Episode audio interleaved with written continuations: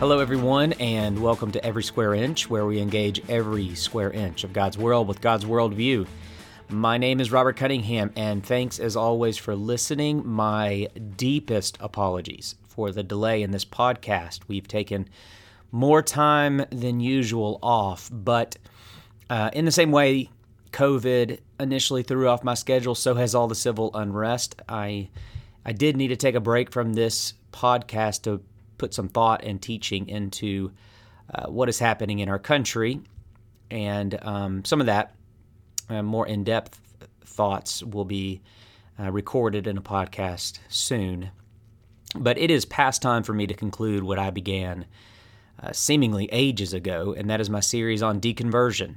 This is prompted by the Christian deconversion of celebrities Rhett and Link, and in my response, I have tried my best to offer thoughts, not just to those who have left the Christian faith like Rhett and Link, but you know, to, to seekers and skeptics as well. I suppose this is my best attempt at an apologetic of the Christian faith. And if you will recall, the way I've come about this is by looking at the transcendentals of truth, beauty, and goodness. These are the higher pursuits of humanity. And my contention is that they ultimately end in God as manifested in the historical person of Jesus. Um, in responding to Rhett's deconversion, I spoke about the truth of God.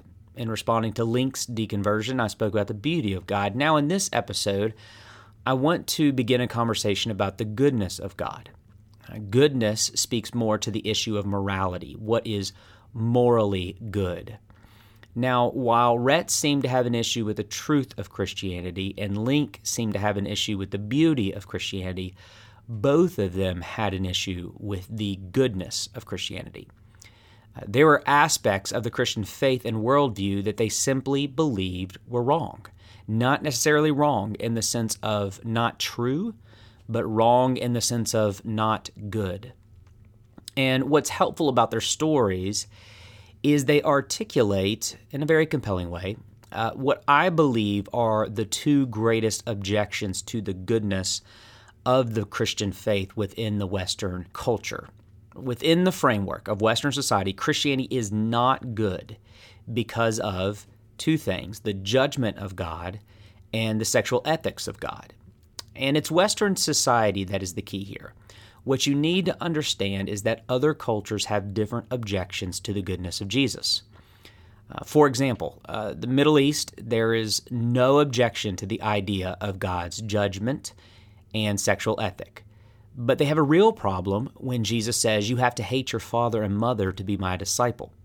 When he says, I have not come to bring peace but the sword, for I will set a man against his father, a daughter against her mother. The idea that our loyalty to Jesus must be greater than family loyalty is horrific in traditional cultures, but American individualism doesn't struggle with that as much. And the point I'm making here at the outset is we dare not assume that our cultural worldview is the exclusively good worldview. What troubles us doesn't trouble others. And that's important to bear in mind when evaluating the goodness of a worldview. It is incredibly arrogant to presume that we are the final arbiters of goodness. Unless we are a perfect culture, and surely we are not so brazen to make this claim, then we have our blind spots when it comes to our definitions of what is good. So, what if the African view of justice and sexuality is right and we are wrong? The Christian conviction is that only God's culture, a culture referred to by Jesus as the kingdom of God, is the perfect culture, which means God's culture will have an affirmation and critique for every culture of fallen humanity. And I think this is so when it comes to Western conceptions of judgment and sexuality. I understand that the very idea of a divine judgment day and a divine sexual ethic, to our culture, that cannot be good. But what if we're wrong? What if our definition of goodness is misplaced? I would like to take up the challenge of demonstrating why the Christian vision of judgment and sexuality, far from being bad, are in reality good. Now, originally, I was going to try to tackle both of those in this podcast, but the more I thought through things, the more I realized that was way too ambitious. So, this is turning into a five part series now. I, I, just I needed an episode for each of these topics because they're so important in our culture. But today, let's pick up the issue of judgment first. Now, you know the objection, the idea of us dying, uh, facing the judgment of God, and that God sentencing us to an eternal destiny of heaven or hell. How could this ever be good? What I want us to do is set aside all visions of hellfire, eternal burning, and so forth. Set that aside for a moment and just consider the concept of justice and judgment itself. My contention is that for God to be good, he must judge, and we unwittingly demand this to be so. I don't know anyone who has a problem judging when they are the ones being wronged. If I am lied to, stolen from, betrayed, cheated, harmed, heck, if, if someone cuts me off in traffic, I am unable to suppress this demand I have for justice. But here's the problem the moment I admit justice, I, at the same time, condemn myself.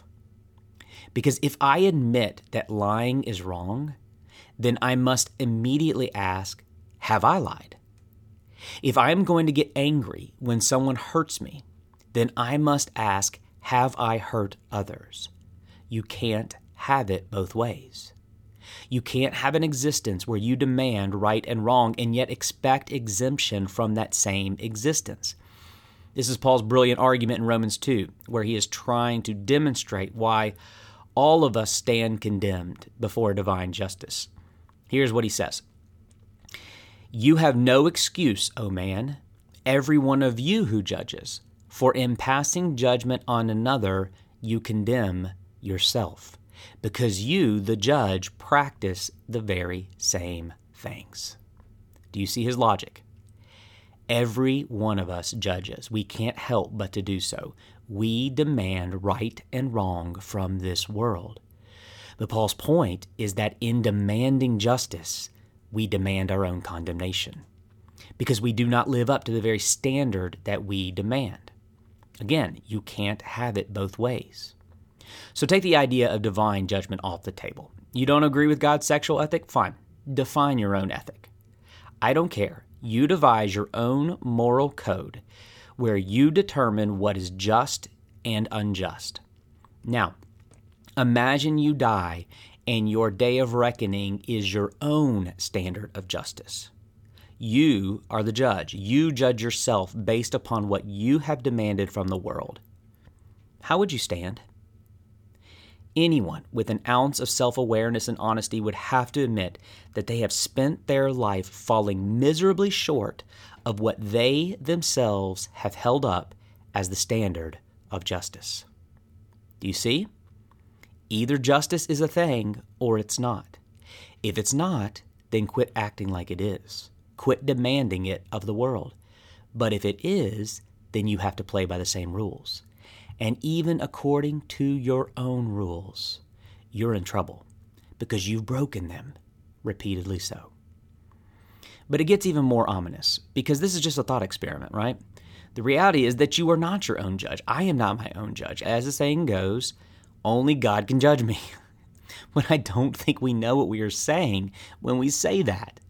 It's true, only God can judge on an ultimate level. He is the ultimate judge. But that means we are judged by His standard, not ours.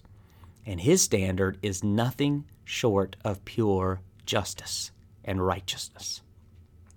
This is where Paul's argument goes. He says, Do you suppose, O man, you who judge those who practice such things and yet do them yourself, that you will escape the judgment of God? Did you see how he switches from our judgment of others to God's judgment of us? His point is this you can't judge the world and then tell God he can't judge the world. And that includes you and me.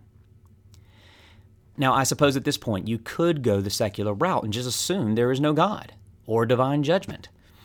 But in so doing, you are admitting that justice is not truly a thing. Justice isn't a, a transcendent truth grounded in a transcendent standard of justice. There isn't a foundational, uh, divine, original, declared right and wrong. We have merely invented the idea of justice as kind of a social construct to get along with each other. But does anyone really believe that? Certainly no one lives that way.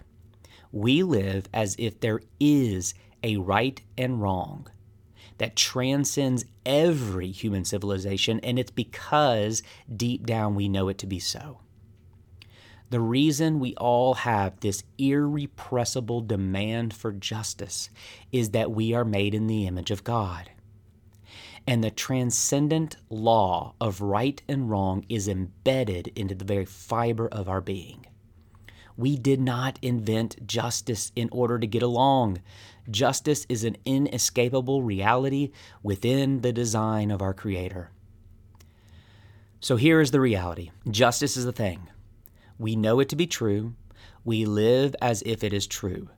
But in so doing, we have to ask how we measure up to justice. Not just to our own standard, but to the ultimate, ultimate standard of justice God, the creator and definer of what is right and wrong. And so we are trapped by justice. We cannot escape our standard, let alone God's standard.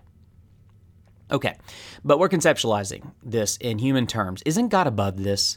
Won't He just kind of look past all our wrongs in the end? Because after all, isn't God love? Yes, God is love. And it is precisely because God is love that God is righteously angry over injustice. I want to suggest that indifference, which is what we have defined as love, and which is essentially what we want and expect from God. We want an indifferent God when it comes to our judgment. I want to suggest that indifference is not loving at all. In fact, it's the opposite of love. Love demands anger over what is wrong. I'm not talking hatred. Hatred is unrighteous anger, not based upon love's violation, but based upon sinful impulses. Let me choose an ethic we can all agree upon here the abuse of children, okay? If, if childhood abuse does not anger you, then there is something wrong with you. There is something exceedingly deficient with your love. True love gets angry. In fact, anger is the application of love when what you love is threatened, harmed, transgressed, and so forth. Now, this is what you have to understand about God.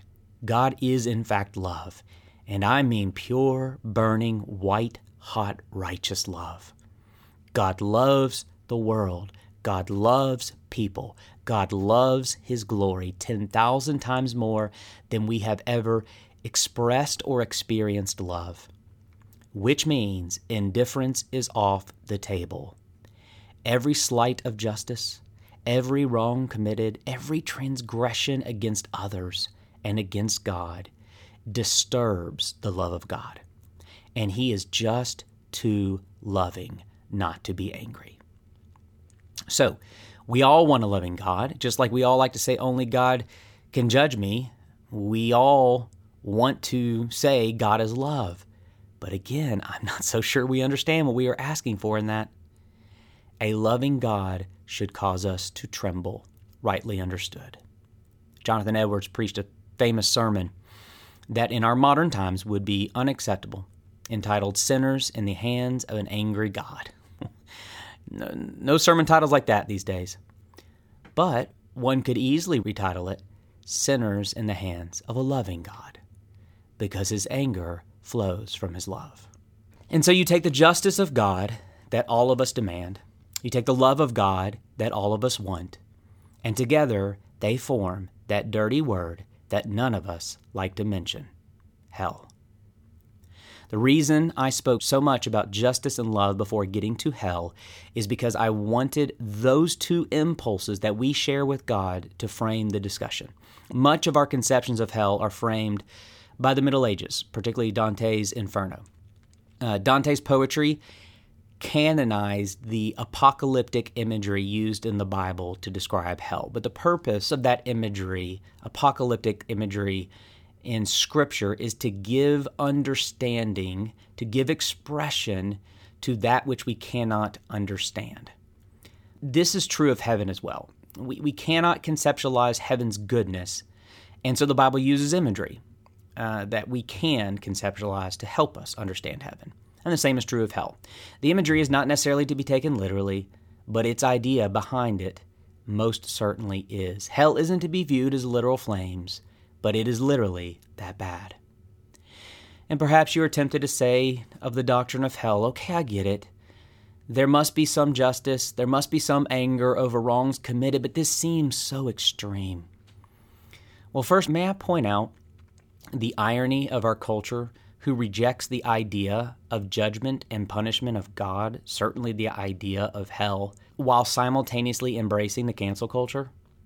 One wrong move, one wrong word, anything that does not fit the law of political correctness in our culture, even if that is a newly discovered wrong committed many years ago, and you will face the wrath of supposed tolerance by being banished as exiles under the unrelenting judgment of culture. We embrace a culture like that and then tell God he's too extreme?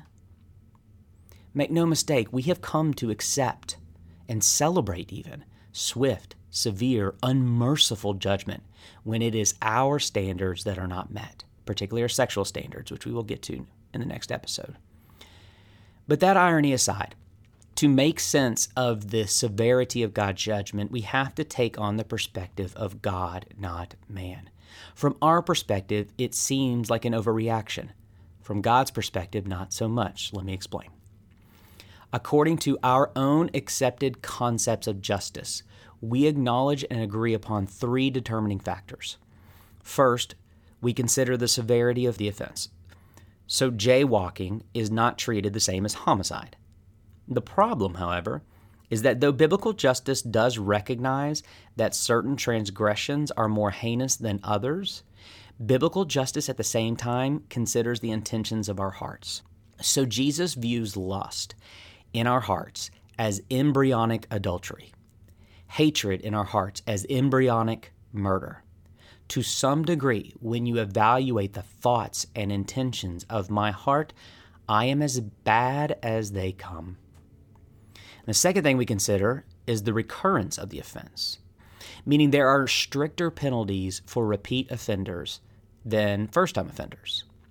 Well, again, from the perspective of God, who sees the thoughts and intentions of our hearts and minds, what are we, if not daily, hourly, moment by moment, offenders of His justice? And then, thirdly, there's something that goes a bit unnoticed but is so crucial to understanding justice. We also recognize the worth and the value of the offended party, meaning this there is no outrage of justice if someone steps on a cockroach. There is an elevated indignation when someone mistreats a dog. There is an even more elevated indignation when someone mistreats a person. This is what we're seeing in our country as I record this. You don't think we believe in justice and righteous anger? Look at the reaction to George Floyd's killing.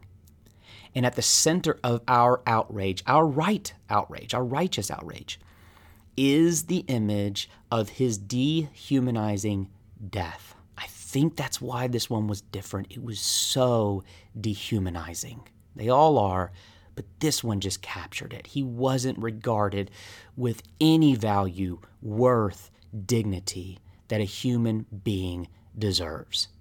This is why the Memphis sanitation strike was so powerful in its simplicity. Just that that sign, that one slogan, I am a man. I am a person. I have dignity. I have honor. I have value. I have worth. And that matters when it comes to justice. You can't treat a human like an animal. The value and worth of the offended party matters when it comes to justice even to, to even threaten the office of the president of the United States is a felony punishable up to five years in prison just to threaten the president. Why? Because there's something special about Donald Trump or Barack Obama? No. because we have ascribed value, worth to the highest office in our land. Okay, now back to God. The highest value, the greatest glory, infinite supremacy. If you think I am a man bears holy weight, and it does, what does I am God hold? Eternal weight of glory. Now, according to our own standards of justice and righteous indignation that we all agree upon and we all act according to, what does consistent repetition of the most heinous offenses against the highest value in all existence deserve? From a man centered perspective, the doctrine of hell makes no sense. From a God centered perspective, we begin to tremble at how much sense it makes. What exactly is the nature of hell? There's great debate and a wealth of scholarship to turn to besides Dante's Inferno.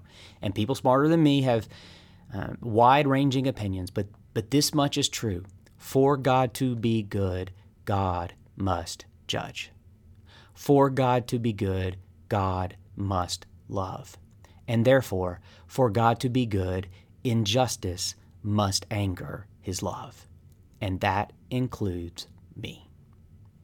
Now, again, you, you can say, well, I just don't believe any of this. If there, if there were a God, then I suppose this must be true of him, but I don't believe in God. But again, the problem is that you don't live that way. Nobody does. We can't. We live like justice is true. We live like love is true. But if God is not true, then you have no reason to believe or live as if these are true. My friends, we are caught.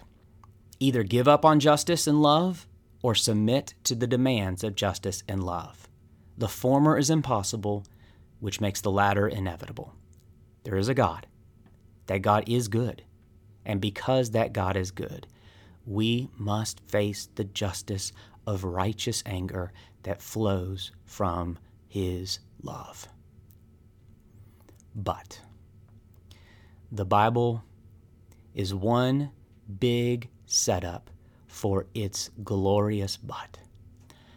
But let me tell you what this good God has done. He has found a way to maintain the goodness of his justice and yet spare us the consequences of his justice. You want to talk about a good God? How about a God who himself chooses to bear the indignation of his love? Whatever hell is, Jesus took it. And our God has found a way to satisfy his love. This is how love wins, not by indifference to what is wrong, but by taking what is wrong upon himself because of love. God has found a way to love the very ones who deserve the righteous anger of his burning love. Friends, if that's not a good God, then I don't know what a good God is. Thank you for listening. We will be back very soon to discuss the goodness of God's ethic, particularly God's sexual ethic, on the next episode of Every Square Inch.